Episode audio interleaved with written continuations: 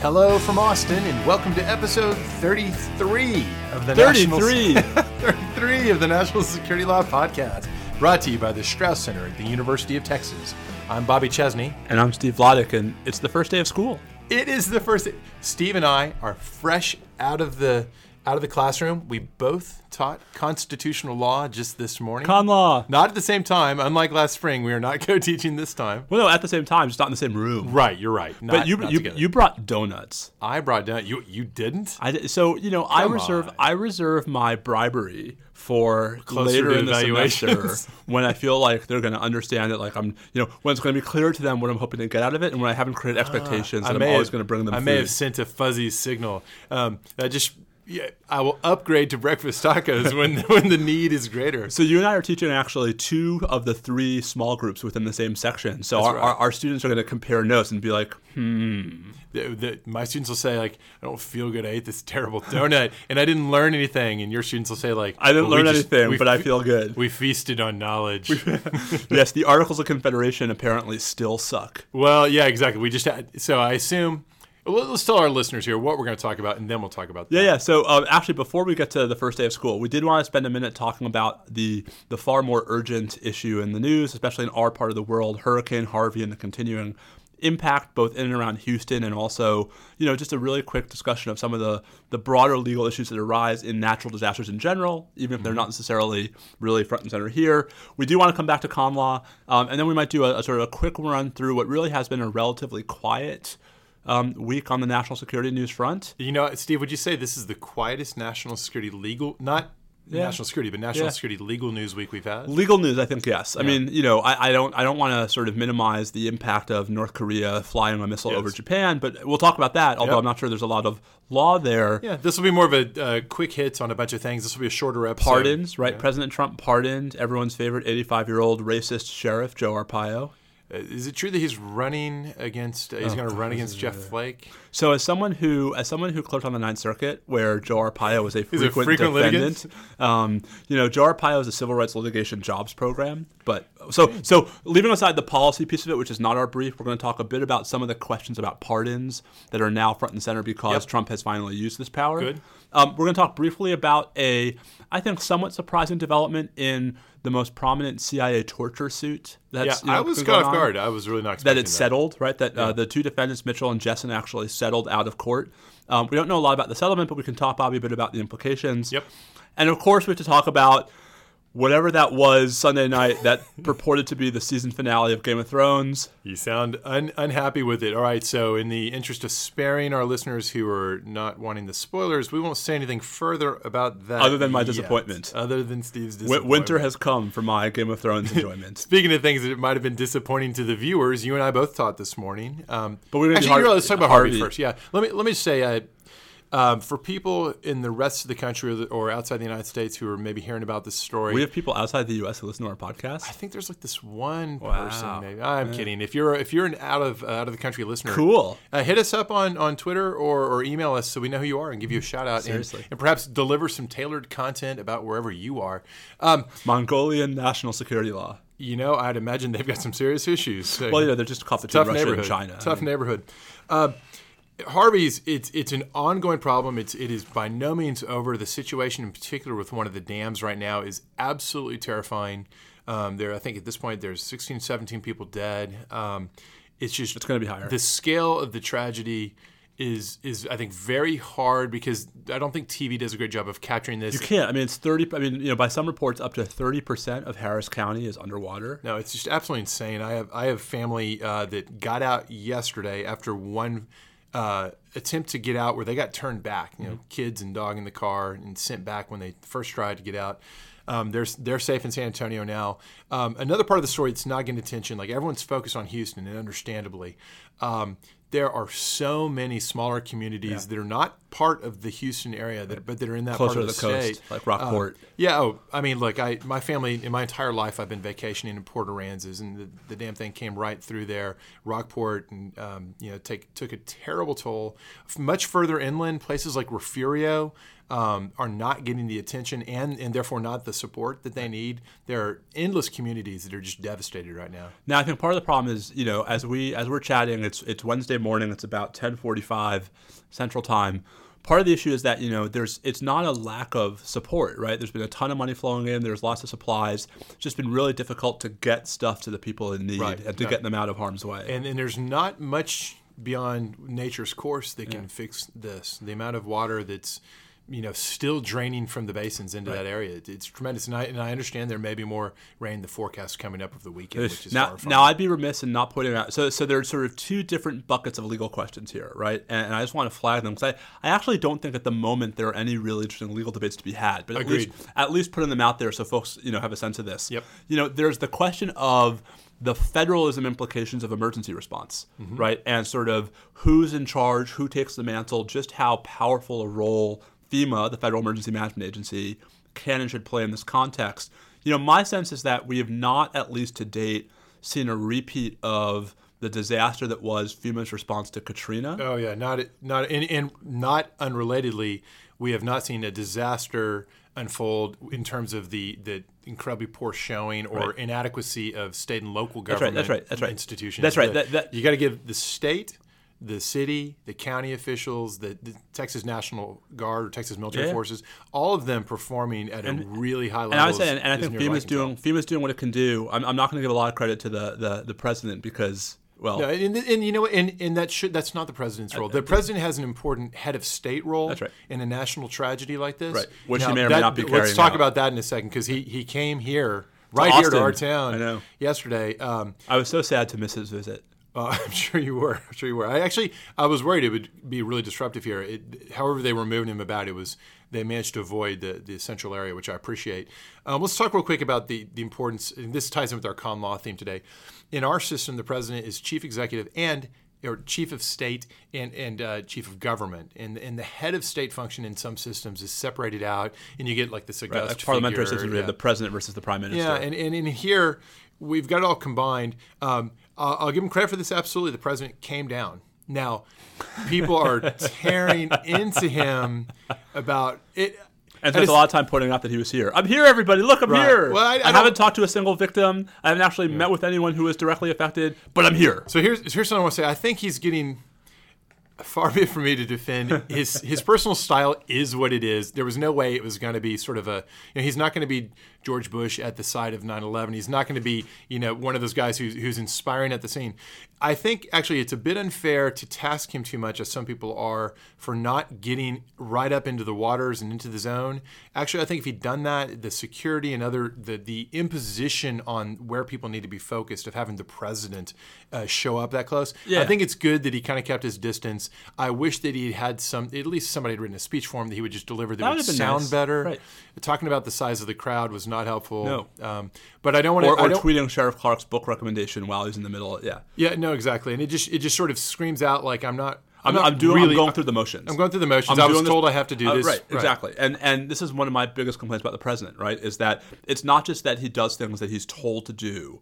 Because everyone does. It's Right. that it's that he makes it he makes sure everyone understands the difference Yes, between things yes, he yes. wants to be doing Right. and things he's doing out of some external obligation. And that manifests as a problem, in my view, both at the uh, head of state and head of government. completely level. agree. Yeah. All right, so but leaving aside that, um, so I I think you and I are both of the view that unlike Katrina, the the response to Harvey so far has not exposed any serious legal failings in the disaster. Now, I will say, I mean, I think there's a larger conversation to have about funding priorities. Um, and whether we really should be having conversations about decreasing FEMA's budget to help build, for example, the wall. But right, that's a longer term conversation. That's not like a in the moment. Yeah, no, I think that the, the funding element, which we'll talk more maybe in our con law segment, because it used to be, my friends, in the early republic, and indeed throughout the 19th century, the idea that the federal government would spend funds for disaster relief was a flashpoint of federalism contention. Are you kidding me? That's, that that's tyranny. Yeah, exactly. It's well, you know, it was how is that in the general welfare if it's only helping right. the people of Texas? Right. Uh, you still get uh, smidgens of that here and there. Commerce among the states. Another possible uh, topic area that hasn't been an issue here, the you know the role of the military in domestic society, which is something you've written a lot about. Once or twice. You yeah. yeah. But this is this has not been an issue. No, I mean we haven't had the same like you know finger pointing. Why didn't you federalize the National Guard? Why didn't you call it the Army? Right. And, and, and, to here, I, I, give a lot of credit to Texas military forces, Quite. which have you know they don't. There's no need for federal intervention there. Um, Interesting. I read today that Singapore, there's some Singaporean helicopters uh, in the area for some kind of training mission, so they're using those. Thank so, my friends in Singapore. Thank you. Seriously. Um, so that's one bucket. I, I do want to say the other bucket has nothing at all to do with anything you and I teach, but there is, I think, a larger conversation about zoning and land use and environmental regulation huh. um, that this story is going to have to force people to confront. Houston is like one of the only cities in the United States with no zoning laws. But you, so you think that's contributing to the flooding yes. in a substantial way, yes. given that it's the most rain that's literally ever fallen. So, I mean, so zoning no, wouldn't have made a difference. Zoning, here. zoning wouldn't have prevented there from being flooding, right? But I mean, ProPublica has a really interesting report, I think from earlier this year, right, in response to the tax day flood, about there's some staggering statistic about the amount of wetlands that have been paved over in and around Houston in the mm. last 10 or 15 yeah, years. No, I, I, can believe that. And, and there are two problems there. One, wetlands are naturally absorbent, and so they're a place for all this water to go.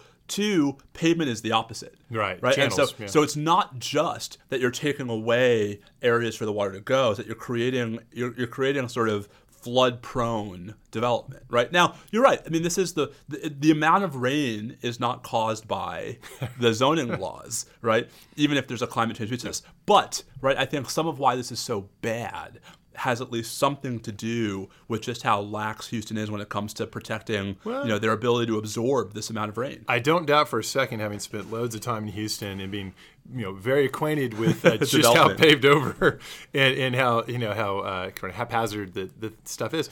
Um, I think sure there could be a marginal impact from that, and it, it, no doubt there's no question. Sort of from an environmental justice perspective, it is it would not surprise me in the slightest. Indeed, I'd be surprised if it weren't the case that the poorest, most poverty-stricken neighborhoods are the ones that. I mean, listen, there still would have been flooding, but right. but you know, I mean, so just in con- right, we were supposed to get hit much worse here in Austin. Not we, not, we, not worse than Houston, but we were supposed to get much really worse dodged we the bullet. We dodged a bullet, but I think we're also better set up for it, right? Because there's a lot, you know, Austin floods but not the way Houston floods. Yeah, we've, we've got a much better natural drainage, perhaps, but we're smaller. And I guess more hills. The, the, the question that you're raising is, you know, should something have been done to choke back the growth of this massive city? I mean, what would that look like? Telling people they couldn't build? No, it'd have to be.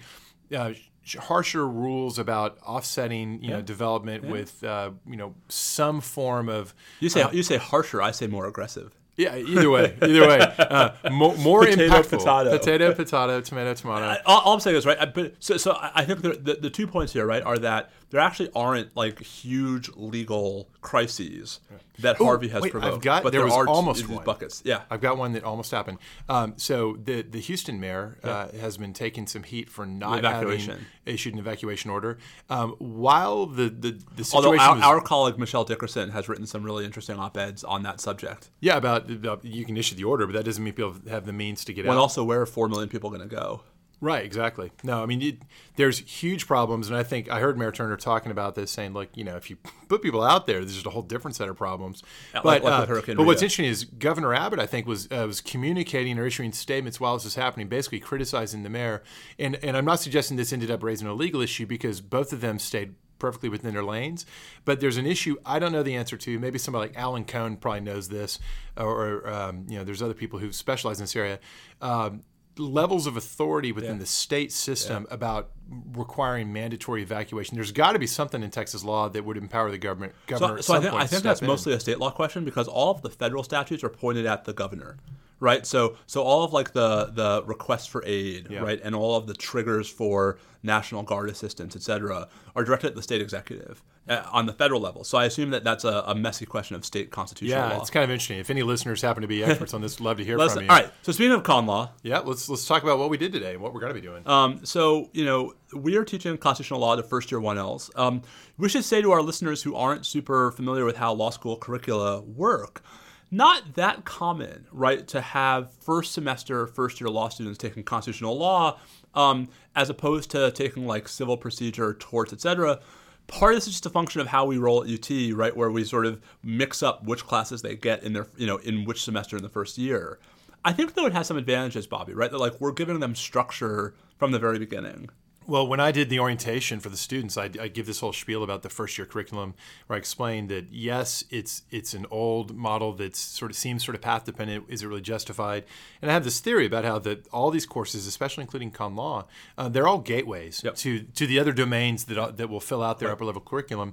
Con law is, is a great gateway into the critical question of how do we structure government power? Right. I mean, what's more important than that? And how do we structure the legal system where all the other classes you're going to be learning are operating? Right. You know, like why? So the rules are X in right. Civ Pro. Congress has done this, or they're they're that. Yep. You know, how did they get the authority to say so? Crazy. Um, right. And, and one of the things that, that we do, that I think, is really cool is right. We like many of our of our peer institutions, although not all of them, right, have small sections. So you and I both have 25 students. Yeah, which is awesome. It's so good. It's really terrific. Um, and we both talk Law a bunch of times, but but there's something that's a little different this time around. So I suspect your course will feel more different than mine will this year. Because I, I, used to teach this hippy dippy, tree hugging, liberal, crypto fascist con law course. Oh, is that what it's going to be? That's, can I get that on a bumper sticker for Seriously. you? um, so well, I want one of my students, by the way, asked me today if he could record class. And I said, sure, just, you know, don't send it to, you know, anyone else. Cause, and I was like, oh, you know what? Never mind. Everyone knows what I think already. yeah, you're, you're, you're not, you know, you're on Twitter. You're yeah, not I'm, not, I'm, not, I'm, not, hiding. Uh, none of us should be. That doesn't mean we should, you know, drill it into people's heads. I but, agree. Um, so I'll be interested to hear how you're going to do things differently. I'll just say, I'm not planning to be too, it's not going to look too different. I mean, we will talk, of course, about things in the news that the administration may do that raise constitutional Wait, issues. The current administration is doing stuff that raises novel constitutional issues? But that, that it does, I do seem to recall that so did the Obama administration, and in fact, so do they. So do they all. Now, So- this one's going to be done with a ham-handedness and crassness, I think, that is going to exacerbate uh, many an issue. And it's possible we'll get things that are uniquely constitutional challenges that you just couldn't imagine another uh, president doing. But I, I'm not sure that, in a con law perspective, we're going to see so it. The stakes seem higher because the politics have sharpened and the, and the passions are higher. I'm not sure that the subject matter moves are going to be as significant. So I disagree in one very important respect, and, maybe this is actually a big a big disagreement between us. Um, I don't think that the cons- and I know that there are folks who disagree with me. I don't think that the constitutional challenges that we would have taught as headline news 10 years ago in the height of the Bush administration or five years ago in the height of the Obama administration represented such a threat to the rule of law.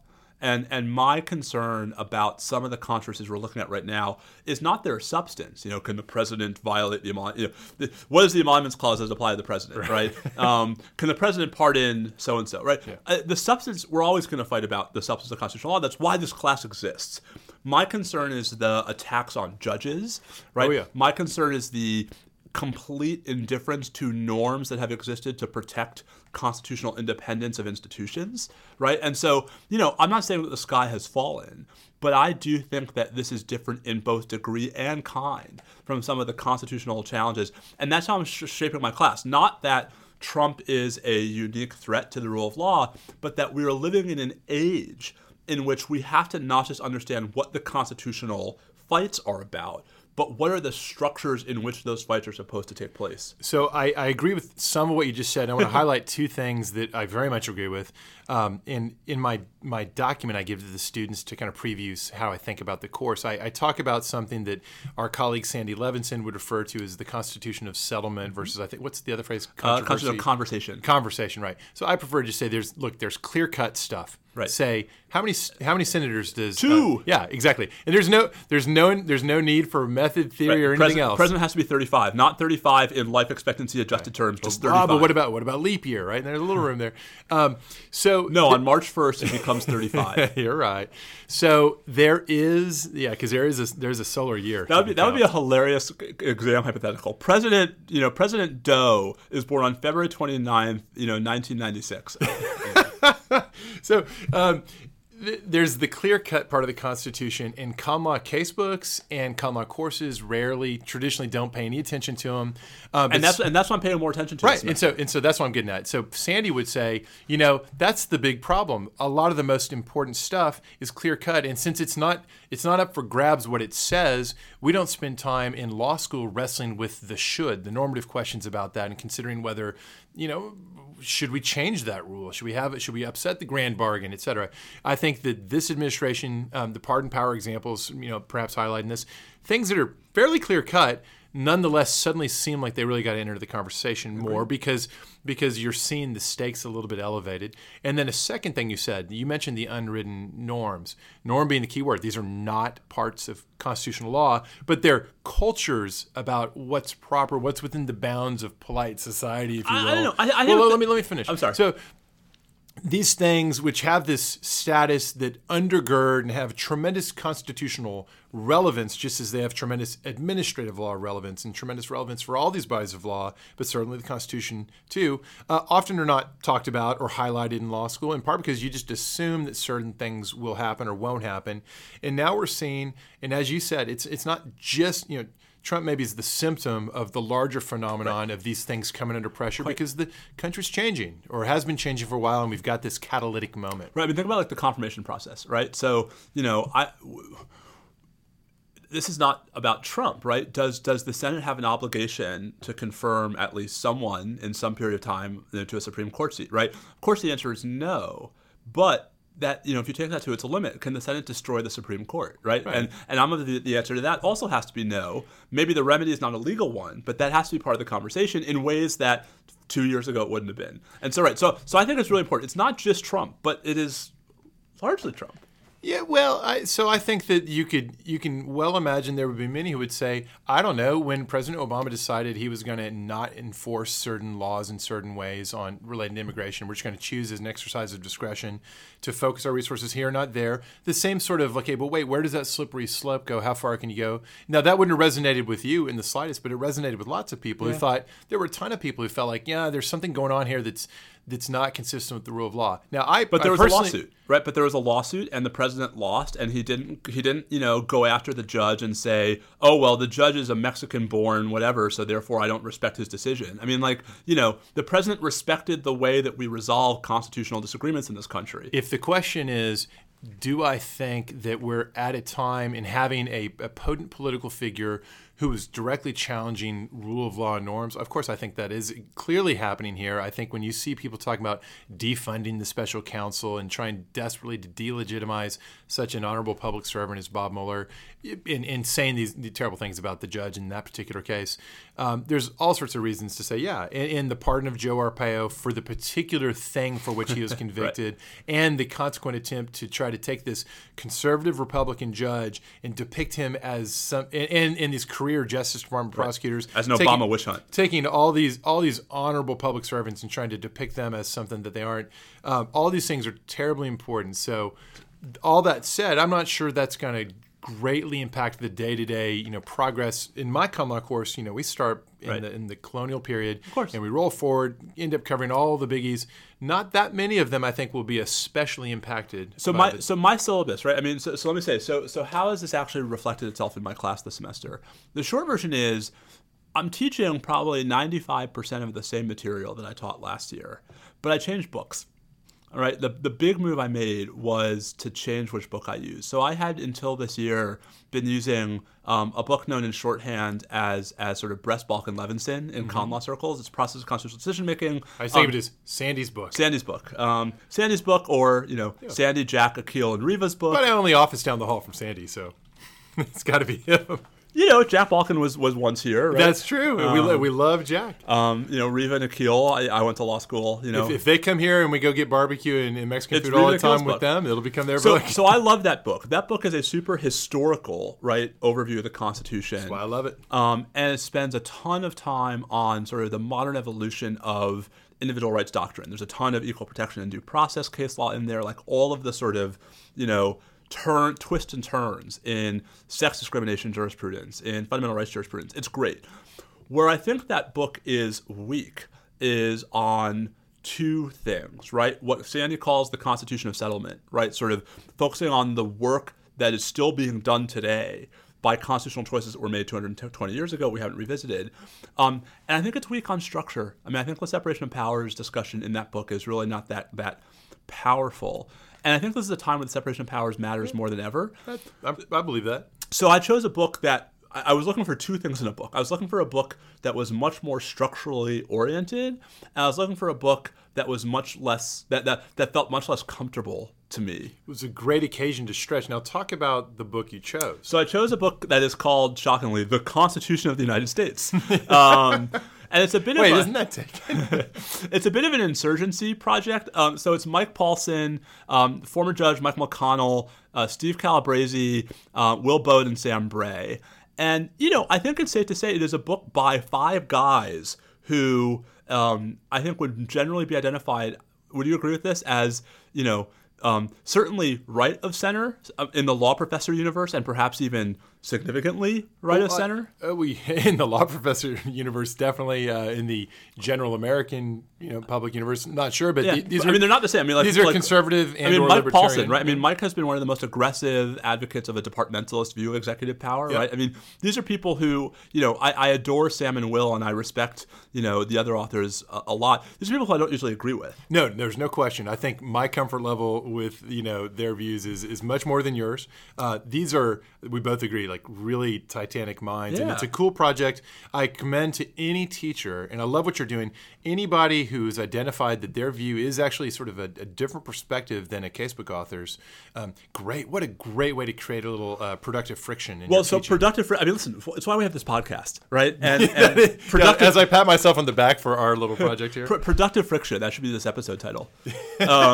leave it to the listeners to judge how productive this is. Yeah, uh, you know, it's, it's productive to me. I mean, I, I'm Yeah, learning from this too. conversation. So, so, so the two big things animating my choice were one, it's much more structurally oriented, where the book is going to give the students a lot more of a sense of the structural mechanism, not just separation of powers, but just the the structural features of the Constitution.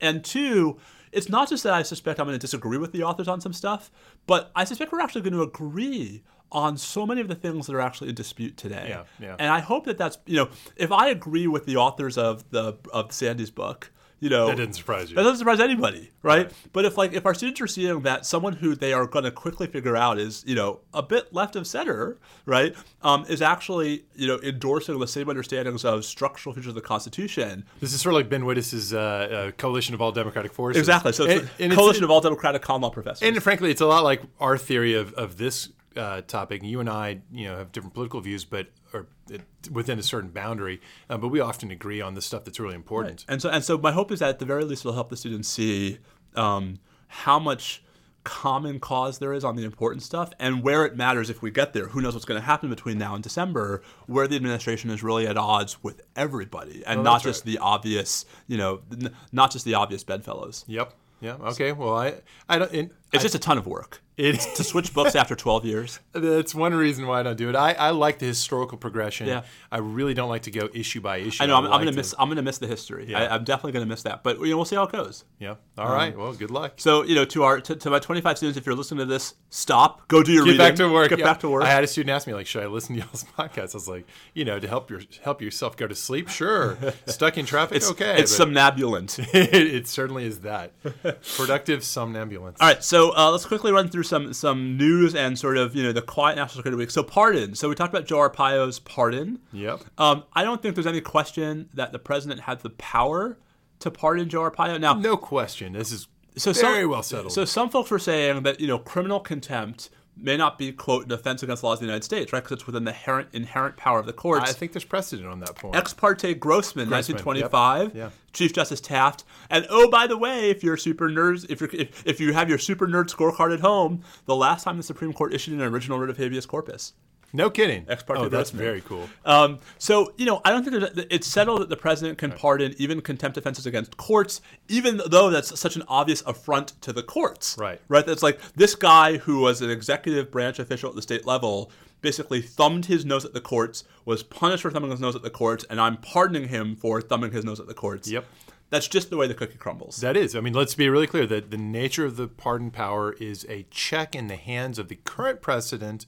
The president has this power to, in effect, nullify the effect of decisions by prior Congresses and presidents to make something criminal in, in, in a particular case. Now, I just want, but ex parte Grossman is, I think, instructive because Chief Justice Taft spends some time in that opinion talking specifically about what, how people would react and say, well, but wait a second, like, you know, how this might be pushed this to is right. A president could abuse this for such mischief and malice. And so we have to have an offsetting mechanism And for so, that. and so the so Taft says overtly that in a pre, that a president who abuses the pardon power can be impeached. Absolutely. And, and to me, that's and just like abuse not legally, right? And, uh, Right, abuse in a way that is legally permissible, but but but no, but but unwise, unwise, undesirable, undesi- unsound. And, and that to me is just bedrock separation of powers. There's this divvying up of tools to counterbalance one another. He says, "quote Exceptional cases like this would suggest a resort to impeachment rather than to a narrow and strained construction of the pardon power." exactly. And I, I, I think that's exactly right. that's I- completely right. The problem is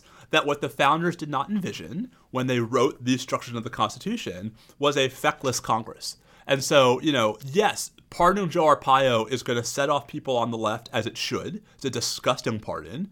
It's not going to. This is not going to move the needle in Congress. There's something else uh, related to that. It's not just that they didn't anticipate a Congress that's uh, that's separated by parties, not not branches. I like how you just turn. I, I like the euphemism you just used for my feckless. well, th- here's the other thing: the, it, the founding generation had a belief, limited as it may have been, at some baseline amount of civic virtue that people would have. They also believed that they had engineered some of that into the institutions through the electoral college. That's right. Well, and we saw what's become of that. Right. I mean, it it.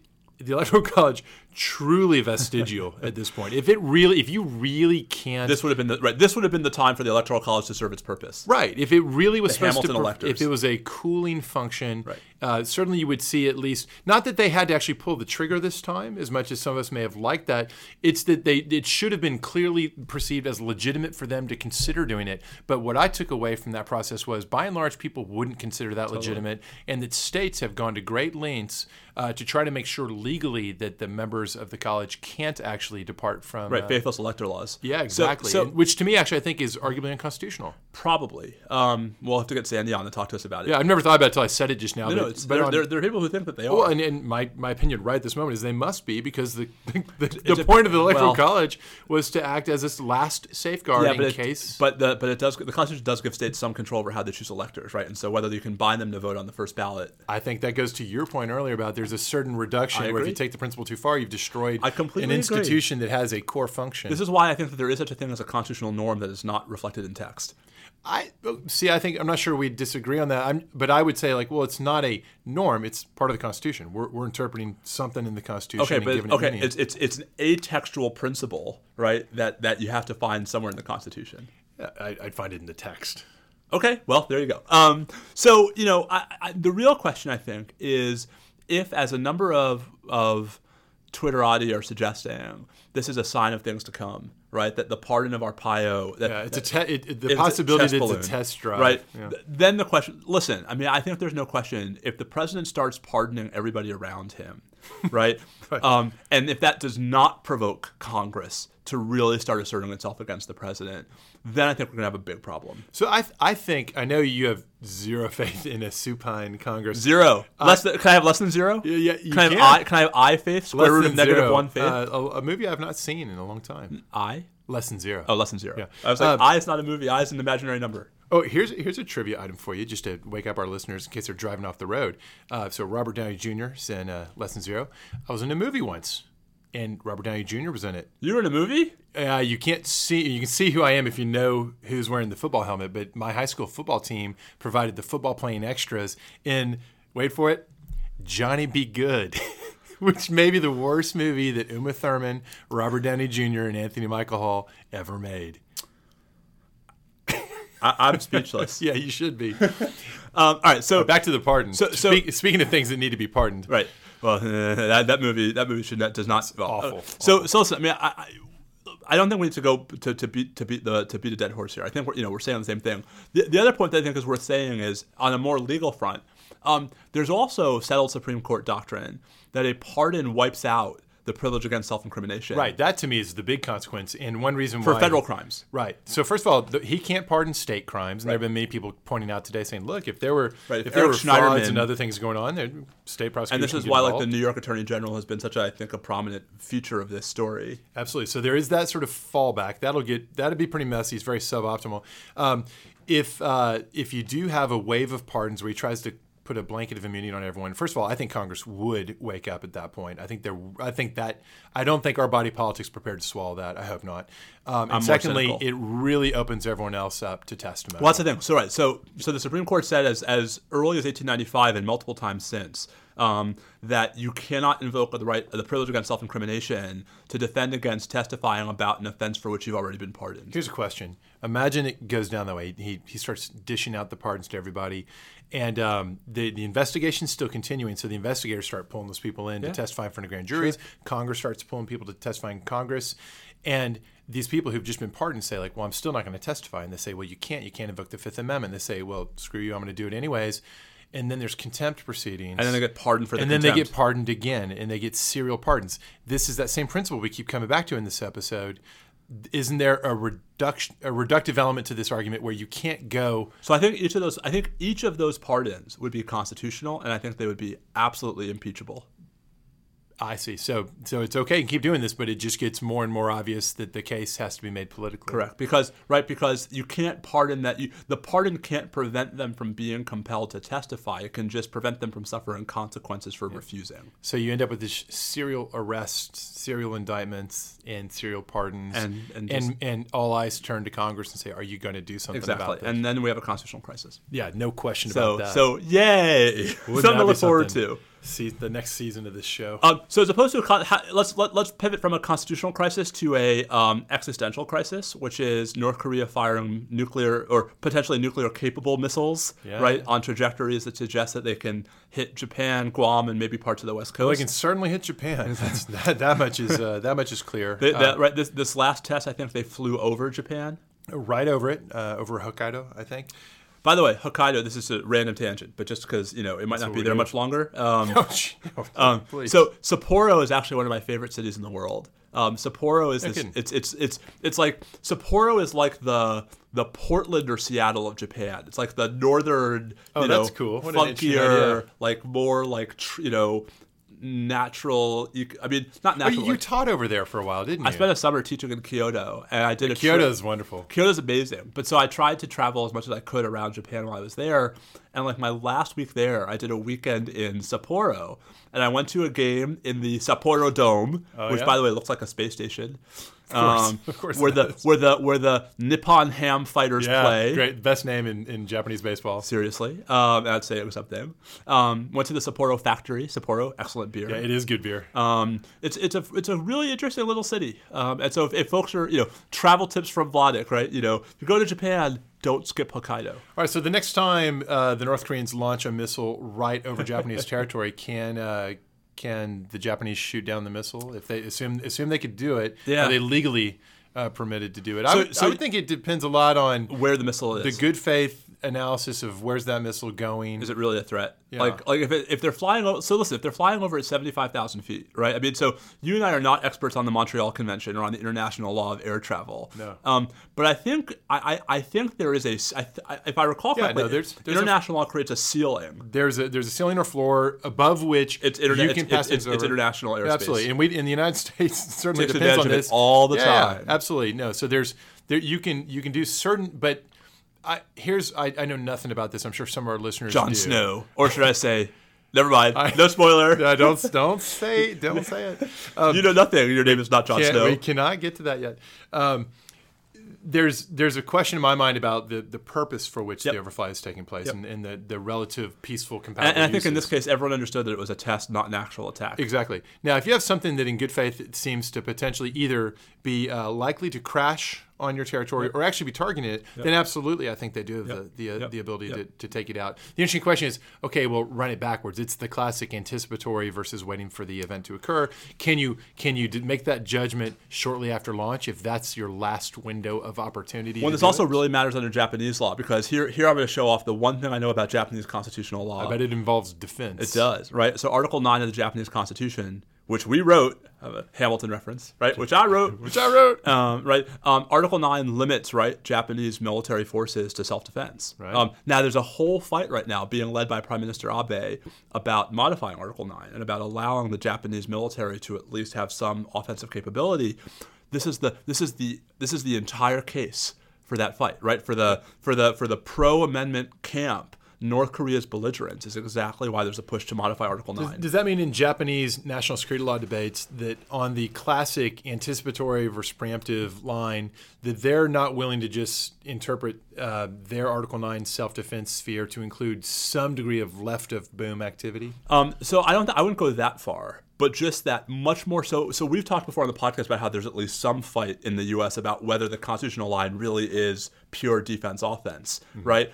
In Japan, there's no question that at least right now that's the constitutional line. Oh, now, now defense may sometimes mean left of boom, right? Right, but with all that pressure to sort of focus on defense, probably closer to boom than the U.S. would take on the same. Well, and it would certainly send a powerful signal uh, if they actually change their constitution in this respect. I mean, this kind of saber rattling is only going to, you know, in uh, I, am ambivalent on uh, on on on that debate, but this kind of saber rattling is not going to sort of is going to tilt the scales in one direction.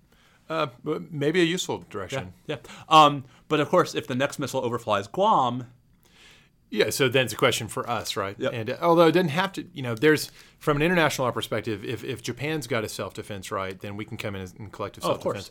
Oh, um, from our domestic law perspective, if the threats to Japan, there's this classic goes back to the Korean War issue of what about the war powers debate? Does the defense power of the United States, which clearly has a, a self defense element for attacks on us, to what extent can you push that out to defense of others? Yep. Um, I think that's one of the most intriguing and certainly most capable of spilling into a lot of scenarios. Quite, quite. Um, so we'll see what happens. But just you know, we'd be remiss in the national security law podcast and not talking about North Korea continuing to apparently, you know, rattle the rattle the t- rattle the the saber. Indeed. Well, there's there's been a lot of commentary suggesting that uh, Kim Jong Un, or at least the people around him, actually have a pretty good idea of what they think they can, how far they can push it, and how far not to push it, and that it may not spill over uh, into something that goes out of control. Let's just, hope that's just, right. Just don't read the president's tweets. Well, how about yeah, how about we all just not read tweets? Period. Hey, except except except ours. except, except you know at Bobby Chesney at Steve Vladeck NSL podcast. Yes. All right. What else have we got? Um. So last but not least in our little news roundup is this happened a couple of weeks ago, but it actually didn't get a lot of attention. You know, we had talked before on the podcast about the big um, ACLU lawsuit against the two private psychologists who were you know, most directly attributed uh, to the, the CIA torture program, it actually settled out of court right after. We, we talked about Judge yeah. Quackenbush's ruling denying the motion to dismiss and opening the case to more discovery and right. We thought this was going to go know, to trial. We thought yeah. it was going to go to trial, and it might well be the the case that goes further than any other litigation goes further than any other towards producing a judicial ruling on, on the boundaries of some of these nope. interrogations. Yeah, no, that's it's all gone now. Um, so so we don't know a lot about the settlement, right? Um, and so I don't want to. We shouldn't speculate too much. No, but no. I, I, just want to say I'll say again what I said before, right? Especially now that we haven't had this major court ruling. Um, solidifying or debunking, right, the ability to obtain civil remedies in general in a context like this. I feel even more strongly, not that this wasn't an appropriate case to bring, it absolutely was, but that it's going to be really unfortunate if the only example we can point to 10 years from now of civil liability for torture of detainees after 9 11 is this out of court settlement against two private contractor psychologists. That's a pretty bad track record for our for our, our accountability regime. If if the nature of the complaint is that some let's assume for the sake of argument somebody should be held accountable and it's and the problem is it's come to rest on these guys as opposed to people who had full-time government employment actually i'm not so sure that i think the private public distinction has a lot of bite here because these guys were so central to crafting this particular program if somebody if it was wrong and somebody should be held accountable for it, um, they seem very plausible as, as uh, the ones holding the bag.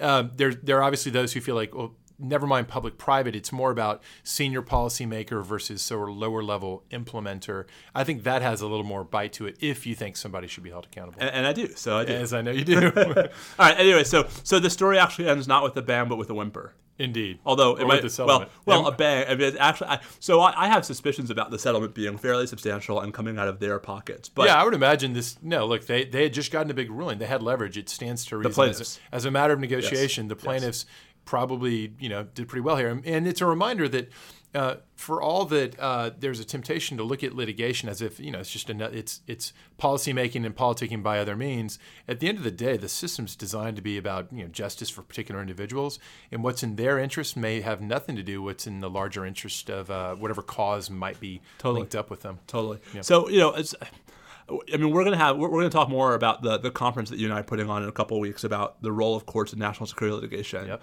Um, I'll be interested to see what the what the attendees and panelists have to say about what what lessons we should take away from a settlement in a case like this. Yeah, exactly. So I think that uh, we've definitely got a lot of grist for the mill for that event. Quite. Um, all right. So you know, I think we're gonna we're gonna cut off the the the serious talk there. Right. For those who are only here for the serious talk, Or if you haven't, or if you haven't yet watched the, the the thing called the season finale of Game of Thrones season seven. then nice talking to you. Thanks for listening. Come back next week. Um, all right, so Game of Thrones time. Game of Thrones time. All right, uh, at long last, or should I say, just after we started, this little mini season is over, and you know, I'm kind of glad because I it was it was pretty frustrating. I, I'm not gonna say anything I haven't said before.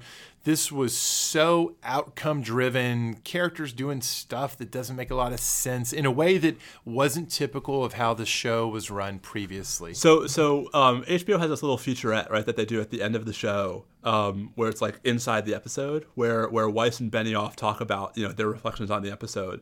I don't remember which one of them said it, but one of them said, you know, in the little thing after the episode, we always knew that the penultimate season was going to end with the wall coming down. And it's like that admission to me like destroys half of the season because what it tells me is that the season was a contrivance, right? That the that the season was basically designed to create the difficult to defend, hard to understand events that would allow them to get to a point where the Night King is riding, you know, white Viserion and, you know, using him to tear down the wall. uh, like uh, it was so clear as soon as this the idea was aired, let alone when they actually executed it. The zombie rendition program, uh, the the ZRP, the ZRP was totally contrived. No, no one actually, none of these characters, as they'd been written up to that point, Would- would have thought to this do was- it. No, and and you know, and it what's so funny or, or And even on the show, they knew it. Like they're like, you know, why are you the one who has to go? Yeah, why are we doing like? why are we doing this? Why? Because we have to. It just the, The whole plot thing, is making us. it, it the, the the coming together of like all these beloved characters it's so convenient and it just felt like like one of these old like happy days episodes where like hey it's got the people from laverne and shirley and from happy days and we're getting everybody together in a crossover Did, did anything on Sunday surprise you? Um, yeah so i didn't see the Littlefinger thing Oh, I totally did. So heather did my wife was like oh this is all there it's a sisterly setup it's a sister act Yeah, yeah, yeah. oh no, so and so, i was like no no way no, Oh, so- nobody gets the drop on Littlefinger. so when the prior conversation when when when when Sansa has her last like intimate conversation with Littlefinger, Mm-hmm. right? I was like, um, yeah, Sansa, right? Littlefinger thinks that he's winning right now, and Sansa's like, uh huh, keep keep talking, buddy. Well i'm very glad right because i was Yeah. i was thinking it was going the Couldn't other way happened to a nicer guy. No, exactly. I, I will. I'm sorry to see his character go. Although I thought that was a great ending for his his line. Um, I was frustrated the way they seemed to suddenly be writing down to both Arya and Sansa and, Yeah. and reducing them as strong characters. right. And it's nice to see like, oh no, a you know the and and you know dropping Bran in there is their doped up, So, but, right, their right, doped up bro you know, who's just I like deny throwing out the intel. You weren't there, and Bran's like, I saw you. Let me play back the tape. Can, can Bran, by the way, now be a character witness at all trials in Westeros? Well, I think it's it is it is pretty great, and of course, one of the problems they have the same problem here that that you have in shows that involve like like Flash or Superman, where it's like the particular powers you've decided to imbue that guy with. Anybody who really could do these things could solve a lot of their problems so much more effectively, and you have to just just contrive in, in a Like, contriving like, like kind going, of way. like going to see if Lyanna really did get married to Rhaegar. Yeah, like huh? Let me go check on that. Wait. Yep. Oh my God, Sam, you're right. Damn, yeah. what, what the High Septon is dying. Okay, now it has to be said. I. I I can't believe since they so conspicuously had Gilly be the one who found this out and Sam not notice. Right. To have him just kind of bust out, be like, "Yeah, I totally know that," So, so I wish without even commenting, like I having wish- a moment of right. like, "Wait, oh my God, that's what she meant." right, I, I wish he had credited that to Gilly. That would have been so much better if he had said, Gilly was telling me, as opposed to I read in the High Septon's diary. or at least at least have him. I mean, there's two levels to this, right? There's there's the weirdness of just like kind of like dismissing her, Yeah. but there's also just the implausibility of him acting like he knew this when it was that Titanic, and he clearly didn't pay attention when it was said before. right, all, right, all of a sudden he's like, oh, Bran, hey, I actually know some stuff. Yeah, no, it, it felt like a discontinuity, as if they agree. forgot, and you almost wonder, like, did they film a scene or write a scene? But, here, so, but here's the other thing, right? The other thing is, so Bran says, right, Robert's rebellion was built on a lie, right? That's now clear, right? The lie being that Yeah. Rhaegar kidnapped and raped Lyanna. It's worse than that.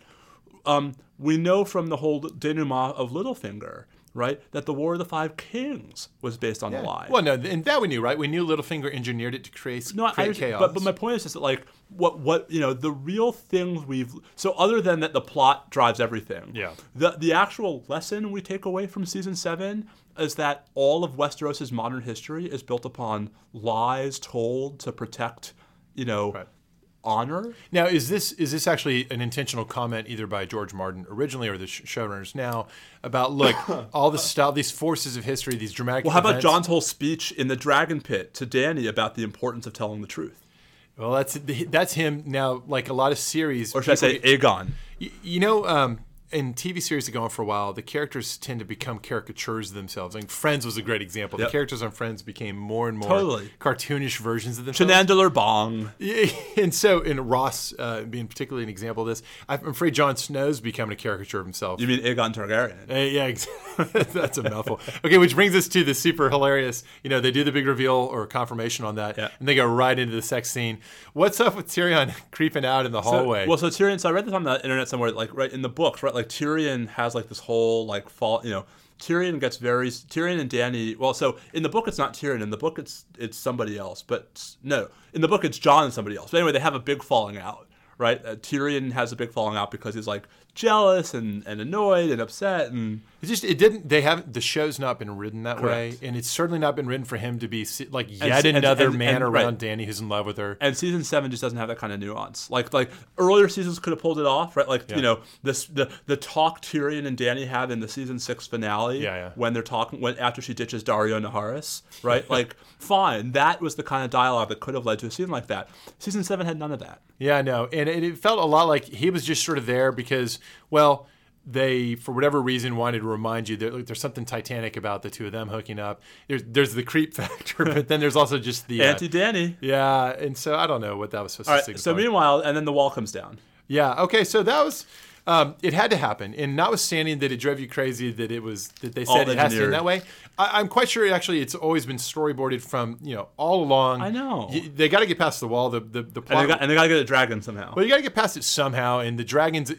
It, on paper, the dragon's a great way to do it. It's just if they had had a more plausible way for the dragon to get up there for him to do it. Maybe, maybe, maybe a, a Dany White Walker alliance. There you go. I don't know about that. Uh, maybe That's a- less plausible than the fakakta plot that got us to where we the, are. the zombie rendition program was the ZRP was a completely baloney thing. Too but so the they're they're through now.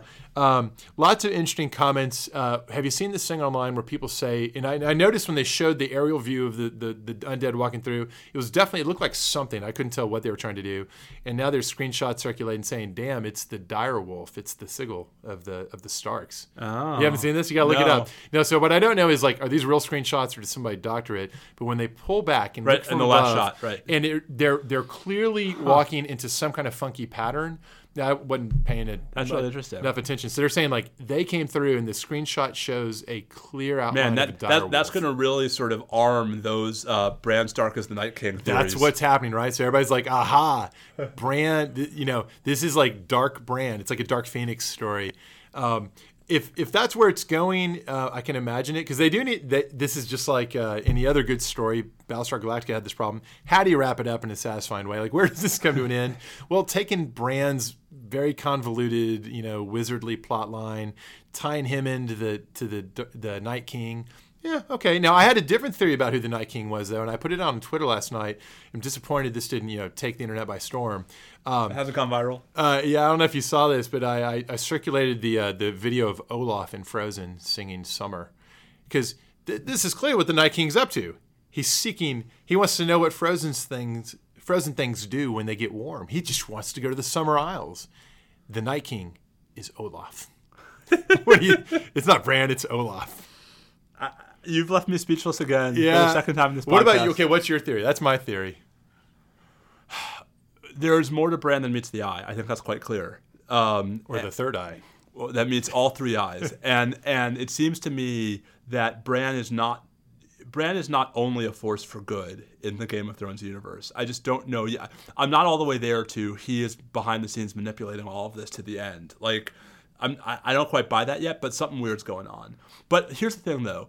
If you and I had sat down on Saturday and written out all the things we thought would happen in this episode, we might have disagreed about Littlefinger biting it, but I think we have gotten every other high point, right down to the Cersei betrayal, right down to the Cersei Jaime split, All right, right, down so to the we need to talk about that. right right down to the you know sort of um, Dany and Jon hooking up, right down to the wall coming down. We would have predicted all of those things. Well, and, and to a certain extent, it's about the decline of the surprise emphasis. Right. This is not the show. Of, this is not the Red Wedding. No, right, and, and and it's possible that the whole Game of Thrones, the, sorry, the S- Song of Fire and Ice book series would have gone this sort of increasingly predictable, increasingly coming to satisfying. Yeah, but but certainly most of what he'd written so far doesn't seem to point that direction, and and stuff that's different in the book series compared to what's going on in these episodes we've seen uh, suggests that he's still sort of spinning out surprises and now I, it, it also has all the hallmarks of sort of a robert jordan i don't know how to end this so i'm just going to keep adding new threads and so as much as we're criticizing the the writers for the tv it's show moving. It's moving. They, they clearly have a plan.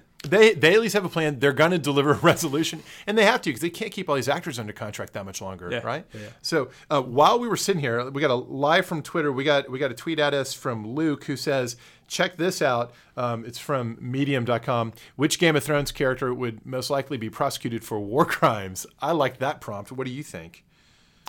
Well, Ramsay, but he's dead. Yeah, yeah, yeah. Well, let's assume that if you could get your hands on them all, who's who are the big war criminals? Ramsay, Ramsay's obviously a- Tywin. a- the Geneva Convention problems with him. No, uh, I, I, let's focus on the, the living characters. Okay. Um, Cersei, Uh, did Daenerys commit a war crime executing the Tarlys maybe.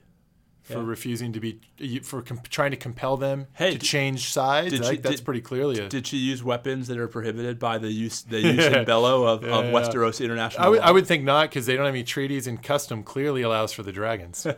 um, but I think you know she. It's not just that she executed them, but she tried to compel them to change sides. You can't do that to your POWs. Um, the Night King, right? His attacking civilian targets Um, north of the wall. north of the wall, yeah, although they, well, or were they civilians, or is north of the wall were the free folk a militarized society where everybody's part of the able-bodied militia? Hardhome did not look like a military. I mean, Hardhome was there were children. Yeah, yeah, were, I, I get know. you that. Yeah, that's a that's an assault. on I think the assault on that was an Hardhome- assault on an undefended city. I think that's right. Yeah, Um, so the Night King, you know, if we ever catch him, he's going. He's going to the Hague. the zombie rendition program. They brought that that that undead, but apparently you know corporate. Yep. Uh, that Well, okay. So this, of course, raises the question of whether uh, the wights have human rights. uh, yeah, I, I think not. If they're not if they're not living, uh, how can you have a right to life if you're not alive? You're dead. You're dead.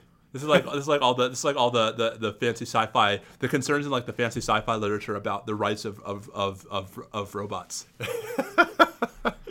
Are, we- are we missing some major war criminals? I'm here? sure we are, but I think we probably Cersei is- the, the point has been made. I think Um, so so I guess now we, we need to come up with something else to talk about next week. I think it might be time for our college football Absolutely. preview. Oh, because by next week, UT should be one and zero, and uh, we will have a lot of college football. UT to talk should about. be one to know. We're gonna but, be. But you know you know what the big game is for me this weekend? Uh, there's some kind of Amherst thing. Michigan. Amherst versus Michigan. No, Michigan. versus- Well, yes, yes, yes. Amherst, not Florida, versus Michigan. God, Amherst could play like the the the like intramural champions at Michigan and still get their butts kicked. Oh, that's awesome. Um, yeah, so I forgot you're a big Michigan. Uh, My parents met there, oh, yeah, go blue. so you know, hail to the victors. Well, I think that'll be actually a tough game. Yeah. Oh, it'll be a good game. Michigan, Florida. It's actually isn't it in Dallas? I, oh, is it a Jerry World? I think it thing? might be a Jerry World You thing. should road trip. Yeah, right. Um, uh, Karen and Maddie will love that. So, all right. On that note, everybody, listen. If you're if you're anywhere in the affected areas, please stay safe and dry. Please do other things. and Listen to this podcast. Um, if you're not, look into ways that you might be able to support folks who are. Um, you know, we'll we'll we'll post some stuff online. Yep. Stay tuned. Hopefully next week we'll actually have more to talk about. Or actually, it's kind of nice when we don't. Indeed. All right. So, uh, talk to you guys soon. Stay safe out there. Adios.